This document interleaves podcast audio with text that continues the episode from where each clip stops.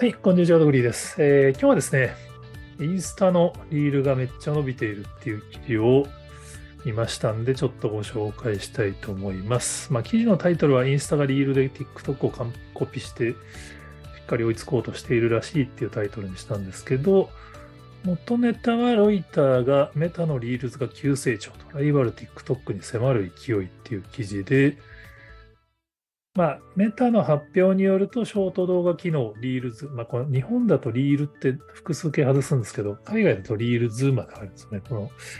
ストーリーズなのか、ストーリーなのか、リールなのか、リールズなのか問題があるんですけど、ショート動画機能リールズの年換算収入が100億ドルに達したっていう。去年夏10億ドル、去年秋30億ドルが今年の夏で100億ドルですからね、1年で10倍っていう。再生回数も昨年秋1400億回から2000億回超に上がりっていう。ちなみに TikTok の去年の広告収入が99億ドルだったということで、広告収入の貢献度が100億になったから TikTok に追いついたよっていうメタ社側の発表ですね。これちょっとね、注意しないといけないのは、収益への年換算の貢献度みたいな感じなんですよね。メタって多分決算上 Facebook とかインスタの広告収入の内訳を多分ね出してないんですよね。ちょっといろいろ探してみたんですけど、それっぽいのはなくて、メタの広告収入が今四半期で314億ドルとかしいんですよね。もうちょっと桁がでかすぎるんですけど、単純計算だと年間で1200億ドルとかなんで、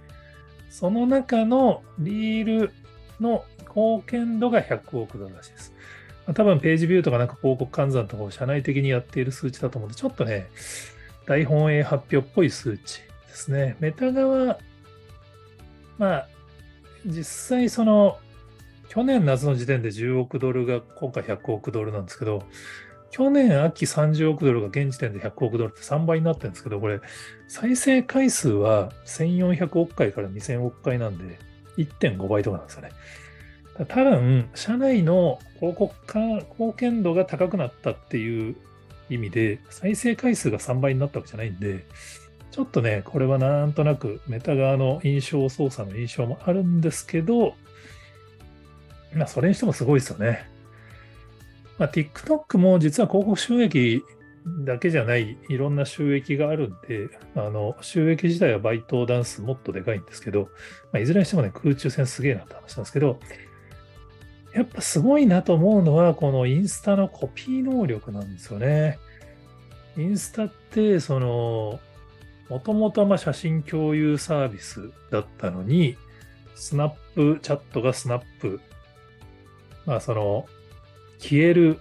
動画投稿っていうのをやっていて、それが世界的に人気と見るや、ストーリーって名前にしてインスタに実装したっていう。日本だとね、スナップが流行ってないから、まるでインスタが開発した機能みたいになってますけど、あれ真似ですからね。で、今回も TikTok を真似してリールズを実装した結果、まあ、TikTok 並みの人気にリールズもなろうとしているよっていう。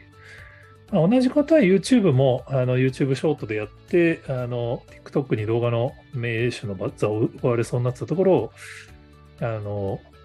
YouTube ショートをやったことによって TikTok の成長を抑えたみたいなのがあるんで、まあ、当然あのやらなくちゃいけない話なんですけど、これね、その、やっぱね、ザッカーバーグ、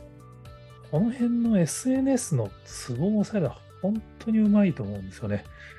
結局、実は Facebook 自体も、その、